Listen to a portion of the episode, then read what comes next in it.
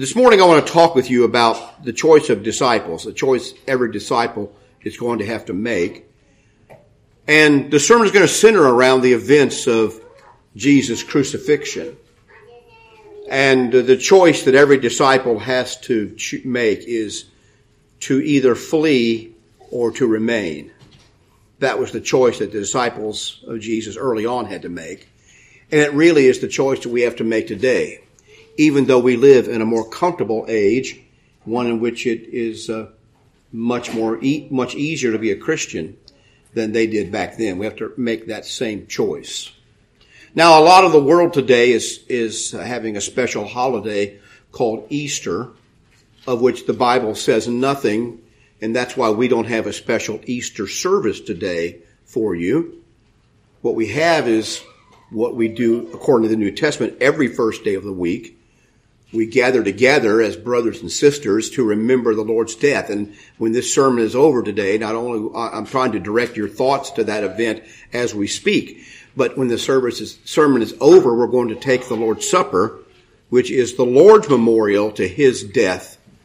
And He says we're to keep that memorial in remembrance of Him every first day of the week until He comes again. And as I've said before, I can assure you, those who are concerned about the resurrection, that if He did not, was not raised from the dead, He's not coming again. So when Jesus tells me we keep this this memorial till he comes again. He is predicating that upon his under, his knowledge that God would raise him up and our belief that yes, God did raise up Jesus Christ from the dead. That's the foundation of our faith. And we try to remember that, that those events every first day of the week. So we're going to ask you to do that with us a little bit later on and to remember, remember Christ's death, which of course was then subsequently made glorious by his resurrection. We live in a time when Christianity is fading away as a dominant force in our culture. That may be as the Lord wills. That may be exactly the way he thinks it should be. Or it may just be the result, and I think this is more likely true, of human choices that have been made over generations. Some significant events along the way have ratcheted that belief down so that Christianity is, has less influence. And I understand that what the world calls Christianity, and I'm using it in the broad sense here, and even if you can't see me in a recording, I'm using air quotes, Christianity, though was a fundamentally a belief in the moral supremacy of the God of the Bible as the true creator how that's practiced by men is varied and a lot of people have gone astray in that. But, but that's the dominant force of Western culture over centuries. That's now gone. And that's not the dominant force in Western culture. I'm talking about all of Europe and much of the rest of the world, and especially the United States. It's not the dominant force anymore. Hasn't been in Europe for at least more than a generation. It's uh, been subordinated by a kind of a worldly secularism we, we can see this. This is not debatable. It's not arguable anymore. It's obvious to all around. It's being celebrated by the secularists and the worldly people all around the world as the demise of, of as, uh, it wasn't H.L. Mencken, that's who came to mind. Um, who's that famous skeptic, uh, in the 1800s? I keep thinking Rousseau, but it wasn't Rousseau.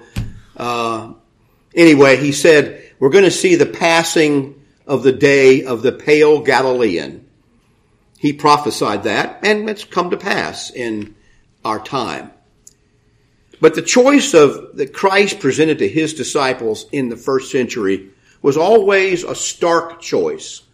Today the world doesn't like those, those kind of stark choices much, but Christ has always demanded a choice of those who would follow him.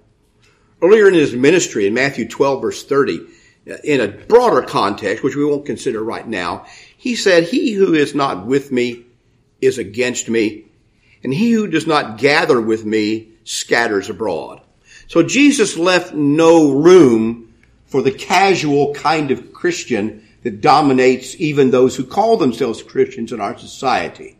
You know, the kind that wear their gold crosses between their exposed breasts to the nightclub. rub up against all the other men, those kind of religious Christians, God didn't allow any room for that. Or the men that, that have a tattoo of Christ somewhere on their body, but are trying to seduce all the women at work, wherever they are, and, and they're, God has no place for that kind of Christianity. But it's practiced by a lot of people.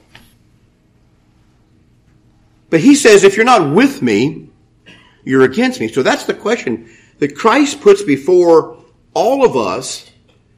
And I presume that the people sitting in this room are all consider themselves, rightfully so, perhaps dedicated Christians. But I can tell you, this is still, disciples, this is still the choice that is before you. And I want to look at some of these events that happened uh, since people are already thinking about this crucifixion of Christ uh, on this day. Let's think about that together on this day. And look, look again what Christ says here in another passage in Matthew 10, just before the one we just read. This is so against what we hear. This is so contrary to what we hear about Christ and how he's presented by those who claim with smooth words and smooth lips to be on Christ's side. Oh, Christ is about peace and unity and harmony. He would never say anything that would upset anybody.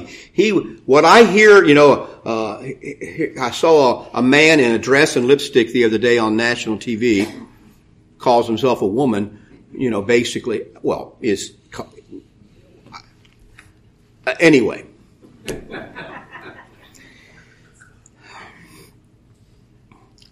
Condemning Christians because they oppose that whole ideology because this is so unchristlike for you to oppose me saying that I'm a woman and I can live however I want because Christ was about love and acceptance and diversity. Really? Can you quote me any scriptures on that, ma'am or sir or whatever? Can, can you quote me any scriptures on that? I guarantee you they can't. Except one, Matthew 7, judge not that you be not judged. That's one that is well known. I'm going to get into my sarcastic mode here. I better back off a little bit. That's not what I mean for this to be. But Christ says, do not think, Matthew 10, that I came to bring peace on the earth. I did not come to bring, bring peace, but a sword. Now he did come to bring peace to man, but not in the way that the world thinks of peace. Peace means in Hebrew, not the absence of conflict, but wholeness harmony. And the only way that can be is if we are in one with God and whole because we are serving the Lord and obeying the Lord. He says, I've come to set a man against his father, a daughter against her mother, a daughter-in-law against her mother-in-law. That should be easy. And a man's enemies will be those of his own household. For he who loves father or mother more than me is not worthy of me. He who loves son or daughter more than me is not worthy of me. He who does not take his cross and follow after me is not worthy of me. He who finds his life will lose it. He who loses his life for my sake will find it. So Jesus is very clear. I did not come to bring peace. I came to separate. The word of God from the first words of the book of Genesis, let there be light. The next phrase say he divided the light from the darkness. God's word divides, and God said, and then it divided the land from the sea and the mountains from the flat land. He divided everything out in the first chapter of the book of Genesis in the creation, and it was all done by the word of God and God said. Now this pattern holds true. That doesn't mean that, and we know more specifically, that our behavior as Christians is to be antagonistic and vicious and hateful toward people. That, that is absolutely not what Jesus teaches.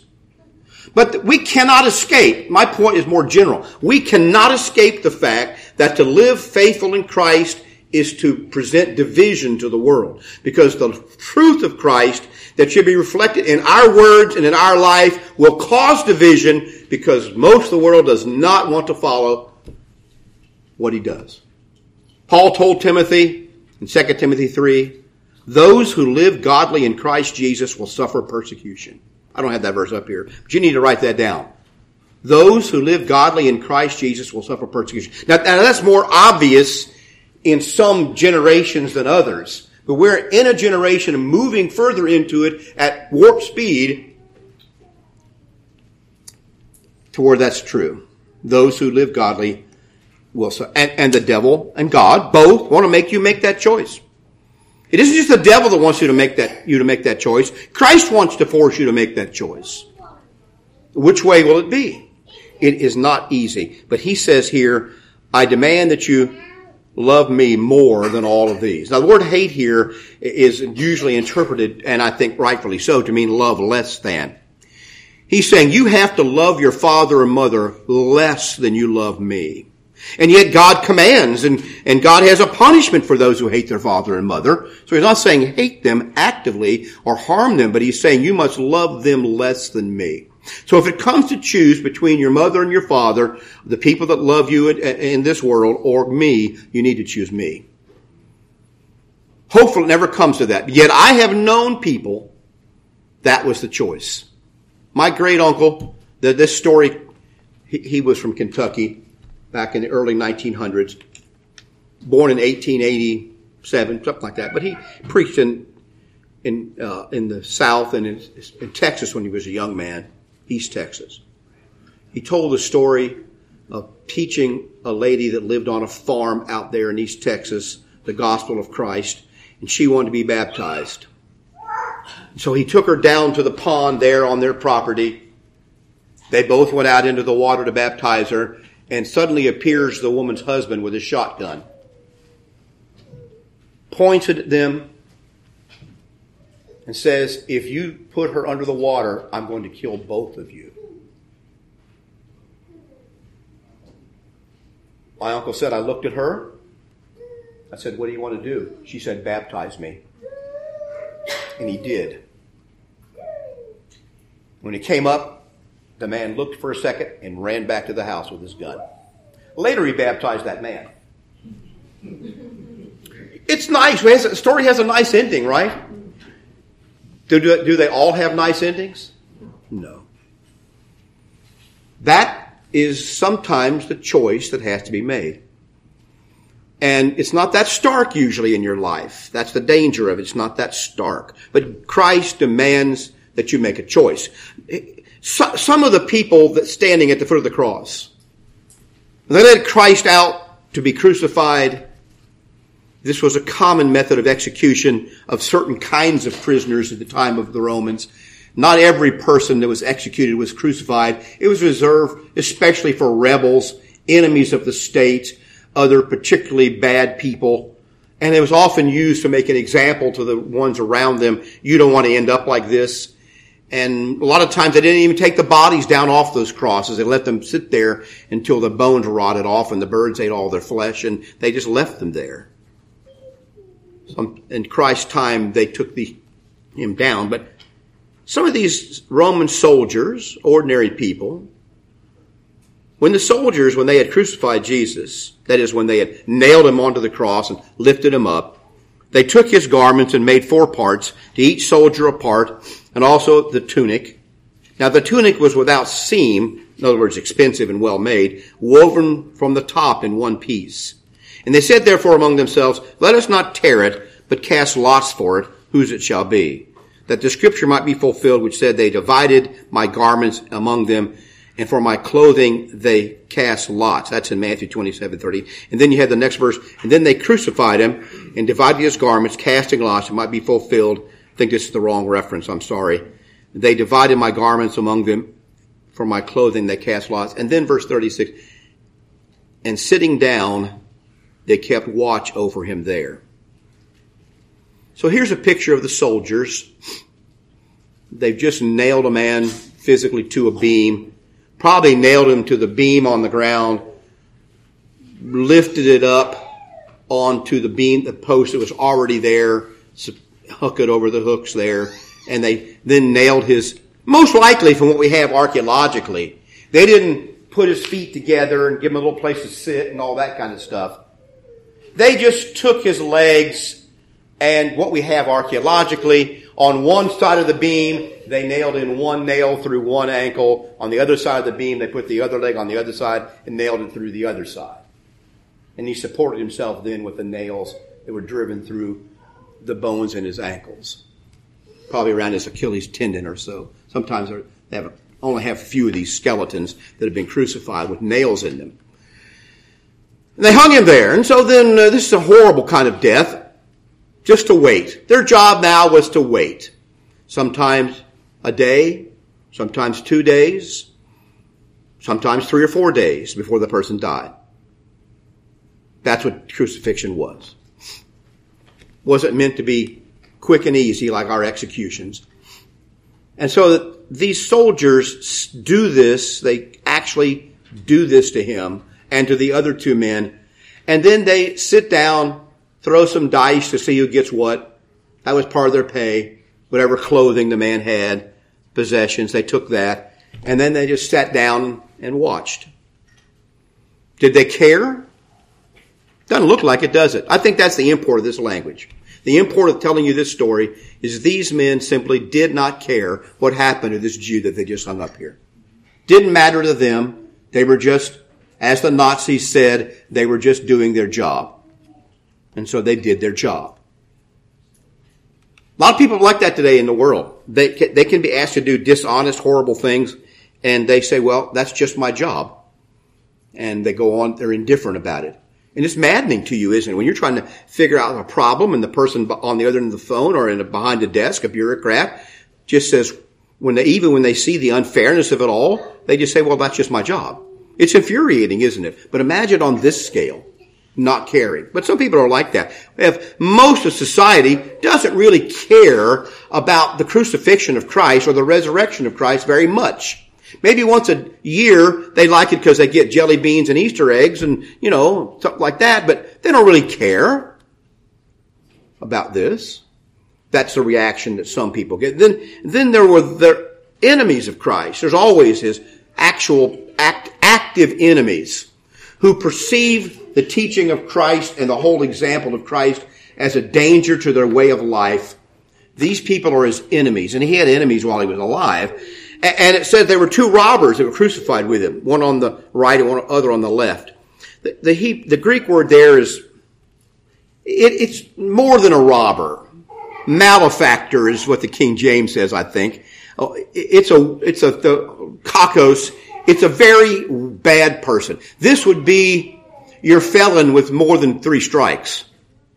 This is a very seriously violent, incorrigible individual we have these people. They've never been convicted of murder, particularly if they have, they've got out. They go on to live the same kind of life. They're, that's the kind of men these two men were. And so because of their continual repeated wickedness, insurrection, they do almost anything. The, the Romans finally arrested them and hung them on this cross. We're just going to get rid of these guys.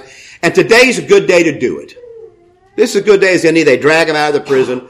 There was no court system with a set execution date and appeals by lawyers and the press. No, they just grabbed him one day and said, today's the day, buddy. Take him out and hang him up on the cross.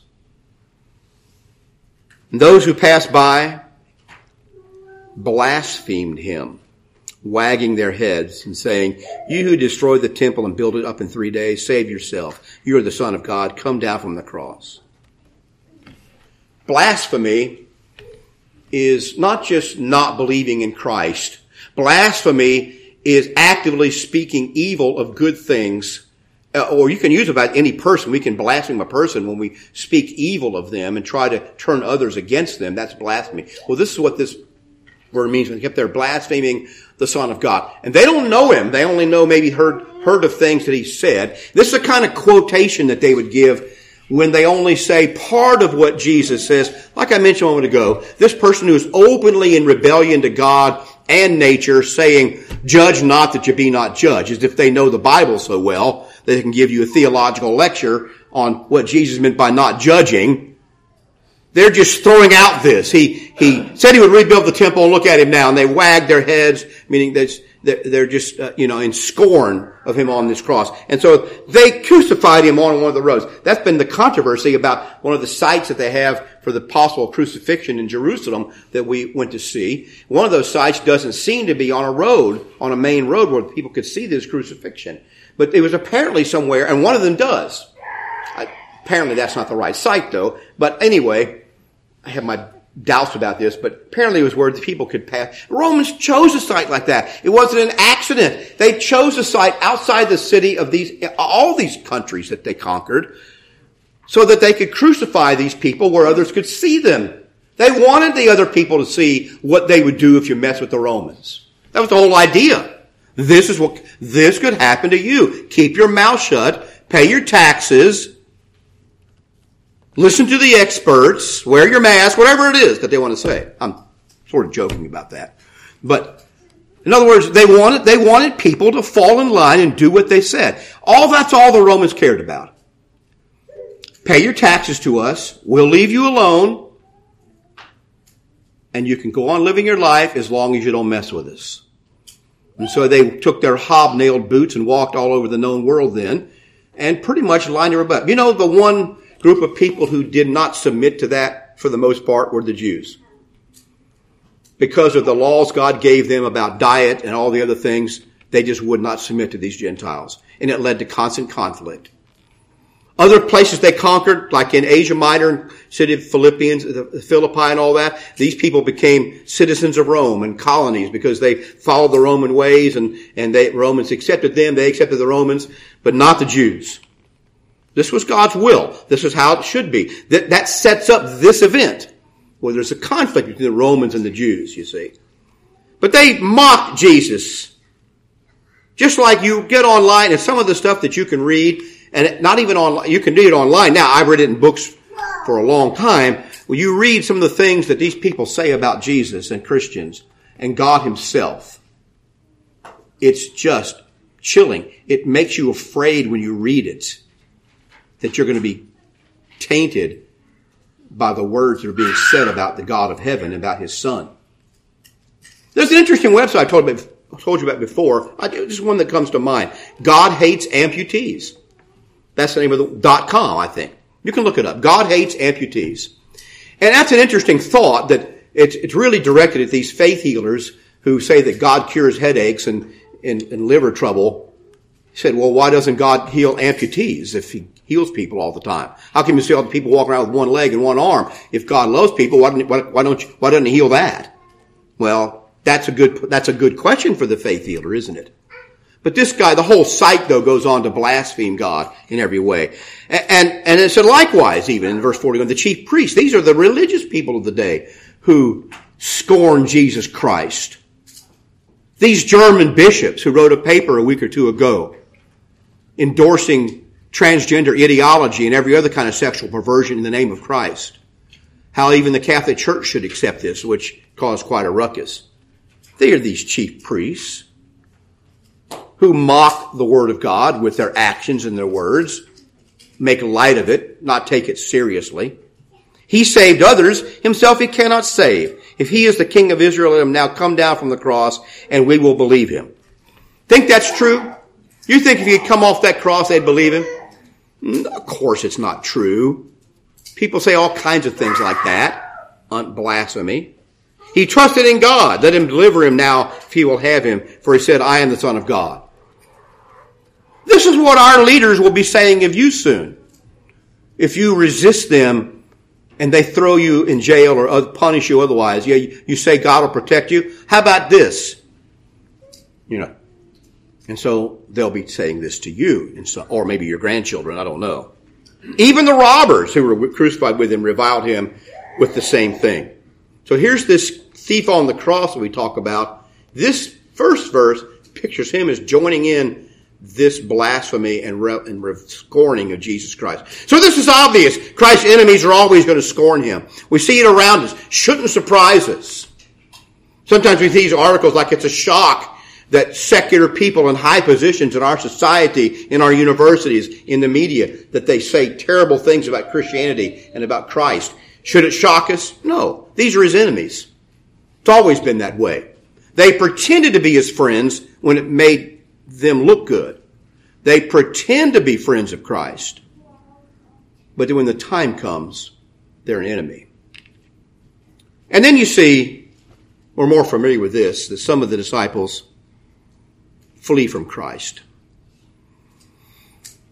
There are disciples, perhaps even among this audience, that when the time comes, they will, you will flee from Christ. when the pressure is great enough, when the moment is right, you will flee. I hope it's not so. I hope it's not me. But some disciples have always fled from him when the time is right.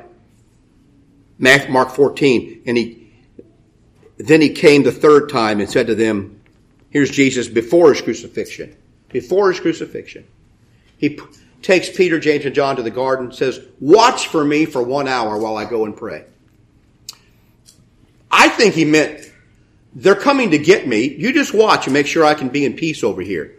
You all just be my lookouts. That's the simplest explanation of what that means. Be on the lookout. He knew Judas was coming. You watch. And so he, he, he came to them after he went away for a little while and said, Are you still sleeping and resting? It is enough. The hour is come. Behold, the Son of Man is being betrayed into the hands of sinners. Rise and let us be going. See, my betrayer is at hand right here. And immediately while he was still speaking, Judas, one of the twelve, with a great multitude with swords and clubs, came from the chief priests and scribes and the elders. There'll always be those disciples who will betray the Lord for money and position. They will, they're like, they like Judas, and I see it, I can name names in, in high places in some Christian circles, evangelical circles, even, that when under, when put under the pressure from the society, will betray the Lord for 30 pieces of silver. For a higher position at Christianity Today or one of the other publications, they'll betray the Lord. And then they get to go on network television and be accepted by the mass of these unbelievers because they were willing to somehow betray the Lord and not speak the truth when asked.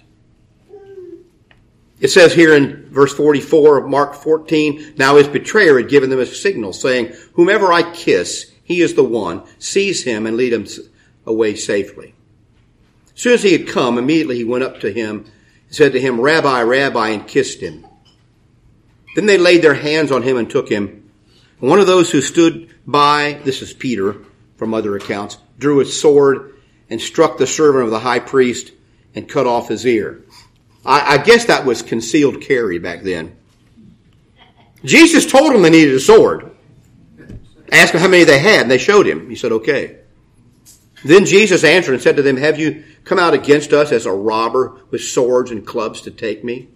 I was daily with you in the temple teaching, and you did not seize me, but the scriptures must be fulfilled. And then they all forsook him and fled. In fact, the other account, I don't think I have it, maybe I do here, but the other account has Jesus saying, you want me, leave these men alone. That it might be fulfilled, I did not lose any of them that you gave me. The prophecy. And so the other disciples run away. Peter, who said, I'll die with you, all the others behind him. And I have more respect for Peter than all the rest. We criticize Peter. I have more respect for Peter. He was open. I'll die with you. He didn't know what that meant. He wasn't, it wasn't ready for the way Jesus wanted that to happen, but he was firm in that and then he ran away. But the, the other account of Matthew, in Matthew 26 says, but Jesus said to him, to Peter, put your sword in its place, for all who take the sword will perish by the sword. Or do you think that I came now to pray to my Father, and he will provide me with more than 12 legions of angels? How then could the scriptures be fulfilled that it must happen thus? So he said, I, I could call 12 legions of angels here, Peter, to protect me. I don't need your sword. If I wanted to, I could save myself. This is not the time to use a sword. That's another whole lesson. There are times to use various means to oppose the enemies of Christ. And this wasn't the time for a sword. But they heard this. I think that, that word shattered Peter. He, had said he wanted to protect Jesus with his own life. He said, I'll die even if these other boys won't. And then they all got mad at him when he said that. He meant that. When the time came, he didn't have to be told. He took out his sword and cut off a man's ear. What was he thinking? Oh, well, he was not doing the will of God. No, he was thinking, I'm going to do what I said I was going to do. I'm going to protect him. I'm not going to let them take him. They're going to kill him. So he was going to die for Christ. But Jesus didn't want it that way. And when he got disappointed about that, I think Peter was just confused, did not know what to do, didn't know what it meant. He was out of his element now, and so forth. He didn't understand it. And it goes on to say, in, that hour, Jesus said to the multitudes, um, well, I think I just, it says that they all forsook him, verse 56, that they all forsook him and fled. You have some other people, though, that don't run away. I predict, because it's like every other persecution, the one that's in the, in the persecution that's coming and beginning now and coming upon the churches. I predict that a lot of disciples will run away. They will find solace in some partial truth, some half, uh, half true doctrine that leaves them feel sort of comfortable. They'll find ways to wear that cross in a way that doesn't offend any of the right people in society. They will find that way.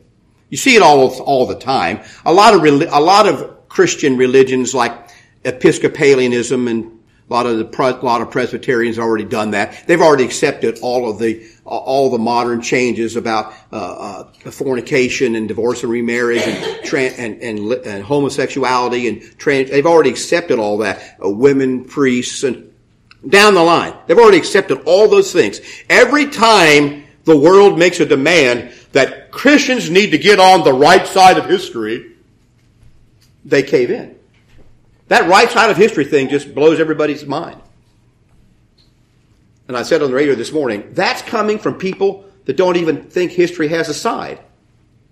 They believe that history is just some long, interminable event that started back in the swamps of primordial earth and, and evolved out from nothing. There's no point from uh, uh, where it came from, and there's no point that it's going to. And yet they, they want you to be on their side, on the right side of history. Really? Christians know about the right side of history because God's in control of history. It's always had a point, a beginning point in the creation, an end point in the second coming. It's always had that direction and a side that can be chosen. That's what we're talking about this morning. That's for Christians. But they want to use that phrase against you. And there's all kind of Christians who will always give into that and, and they will always try to remain in the good graces of the society they live in. Are you one of them? I don't know. I don't, I don't know. Maybe I'll be one one day. But I know this. The time like this tests you.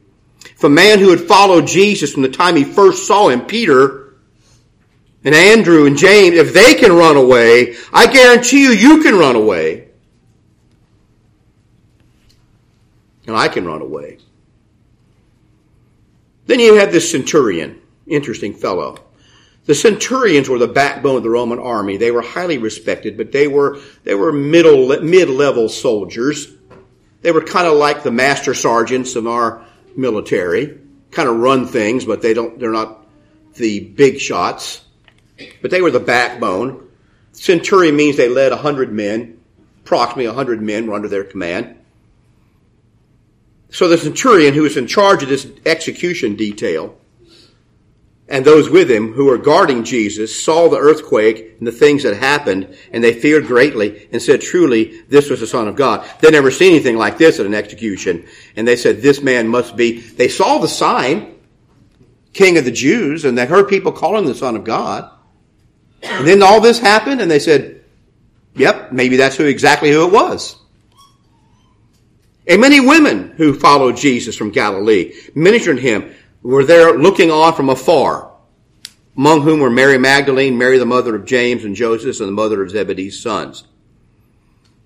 You have two pictures of these women in this group of people here. And some people in that group aren't even mentioned in this verse in Matthew. Jesus' mother Mary was in this group apparently, as well as John the apostle was in this group. But it's not, they're not mentioned right here by Matthew. But they're afar. We have some indication, though, in another passage, I was going to read in a moment, that they were right at the foot of the cross, or close enough that they could talk to Jesus. But I think initially, I think initially they were back. They were far back. They didn't know what to think about this. They partly didn't believe it was happening. Maybe as time went on, as he hung there on that cross, and things calmed down a little bit in some ways, they moved closer. And in Mark 15 it says, and there were also women looking on from afar, among whom were Mary Magdalene, the mother of James and Les, the Less and Joses and Salome, who also, that's a woman's name, who followed with him and ministered to him when he was in Galilee, and many other women also who came up with him from Jerusalem. And then John says, now there stood by the cross of Jesus his mother, his mother's sister Mary, the wife of Clophas, and Mary Magdalene. And Jesus therefore saw his mother and the disciple whom he loved, that's John, standing by. He said to his mother, Woman, behold your son, indicating John. And he said to the disciple, Behold your mother. And from that hour, the disciple took her into his own home. This is a touching moment. He didn't speak to his mother like you might say, and even his best friend John, a man whom he loved. He just pointed them to their responsibilities. He was telling them, I'm going to die and I'm not going to be here anymore. You need to take care of her and she needs to go with you. And so from that very day, Mary went to live with John. Interesting. But these people, these few, did not desert him. They may have started off from afar and came closer, or maybe they were close at first and then they moved away. I don't know which it was, but they stayed there at the cross. The other disciples apparently left and we don't know where they went, but they left. Are you one of the ones that'll stay by the cross, regardless of what it means to you? They were risking something there, at least initially. Luke 23, it says, And there were a great multitude of people followed him, and women also mourned and lamented him. This is when he's leading out of the city. I'm going backwards. I should have put this in chronological order, but I didn't. Uh, uh, this is when he's walking out of the city with his cross on his shoulders. Then at some point he stumbles and they give the big, they give the big piece of wood. They make a man named Simon carry it. And apparently Simon had relatives who were known to Christians later, Alexander and Rufus. It mentions Simon's relatives, his sons, Alexander and Rufus. And I think it's time to tell you that when it mentions these men that they were Christians. Were they disciples then or not? I don't know. But later they became known and he refers to them there. But anyway, Jesus turned to these women who were crying and weeping. And he said to them, daughters of Jerusalem, do you weep for me? Do not weep for me, he says. Do not weep for me, but weep for yourselves and for your children. For these days are coming in which they will say, blessed are the barren wombs that never bore, and breasts which never nursed. I guess he was thinking of climate change when he said that. Don't have children because of, cl- you think he was talking, thinking about global warming when he said that? That's why you should not have children. And uh, I don't know. Kind of have my doubts. It, y'all, I should tell you, I, I'm, I don't even know what the word is. Joking. We'll just use that word. It's a good word. You see how foolish that kind of stuff is? In verse 40, then they will begin to say to the mountains, fall on us, and the hills cover us. And he says in verse 31, if they do these things in the green, in the green wood, what will be done in the dry? I want you to think about that phrase for a moment. Things in history move in, in, in motion and they reach a pinnacle and they change and then starts another process. Jesus is saying, if they will kill me openly before you in the greenwood when things are good, what are they going to do when things go badly in a few years? What are they going to do when they get really, when they really turn against you? Because see, at this time, there, Christ was not a known rebel against the Roman Empire. He, he wasn't known to the authorities very much. What are they going to do, Christ saying, in a few years, you people here are weeping for me. What are they going to do when it becomes apparent to the Jewish leaders and to the Romans that you people might be enemies of the state. You might not believe all the latest pronouncements from on high. What are they going to do then in the dry wood? But what he's saying to them is, it's going to be you next. You think it's about me. No. It's about you. And that's why he told them in John 15, if the world hates you, you know that it hated me before it hated you. If you were of the world, the world would love its own. The only way you could be loved by the world is if you're of the world. Yet because you are not of the world, but I chose you out of the world, therefore the world hates you. He goes on to say in verse 20, remember the word which I said to you, a servant is not greater than his master. If they persecuted me, they will also persecute you. If they kept my word, they will keep uh, they will keep yours also. But all these things they will do to you for my name's sake, because they do not know him who sent me. He goes on to say, and we read a moment ago, and I want you to close with this. I want to close with this admonition to you. Before all this started in earnest, he said to his disciples, his closest, most trusted, most faithful disciples, Peter, Andrew, and James, uh, Peter, Andrew, and John, he said to them, he came and found them sleeping, he asked them, could you not watch for one hour? That's a good admonition. That's good for us. That's a good admonition for us. Could you not watch? Could you not keep on guard for one hour? Are we going to be so distracted by the pleasures of this life that we think we're living? Maintaining our place and our statue and our job and in society, in the world, so everybody thinks well of us. That we can't watch and guard the kingdom of God against error. Guard Jesus' words. He put us in charge of guarding and protecting His word, preaching His word to other people and you were so e- we so easily give up on what it says. Instead of spending time reading that word, understanding what it means, we so lightly take it. We, we want to stitch a couple nice verses, put them on the wall on a, on a cross stitch, but they don't really sink into our hearts. Could you not watch for one hour? That should have been a warning to them what was coming, and they didn't take it. So I'll leave you with that warning. We thank you for your attention this morning. I've gone too long, but I want us to think about these events of Christ's last few hours on the earth. All these events played out. They definitely played out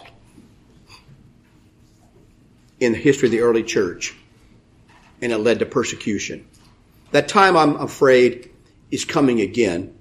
And you need to be aware of that. I could be wrong about that but you still have to watch in your own life for what's going on. Thanks for listening. We're going to sing this song Brother Joel has selected. Number 179, God is calling the prodigal. The prodigal is someone who is wasteful, who has wasted God's opportunities and blessings. Is that you? One who has been weak, giving in to the passions of the flesh and the pushing and pulling of the world? If so, we're going to give you a time to think about that while we sing this song. And if you need to respond to the invitation of God to come and be saved, to be baptized for the remission of your sins, you come to the front. Perhaps you need us to pray with you about a problem or something in your life or a sin that you need to repent of. You come to the front right now. Your brothers and sisters will pray with you this morning and God can bless you. Let's stand and sing.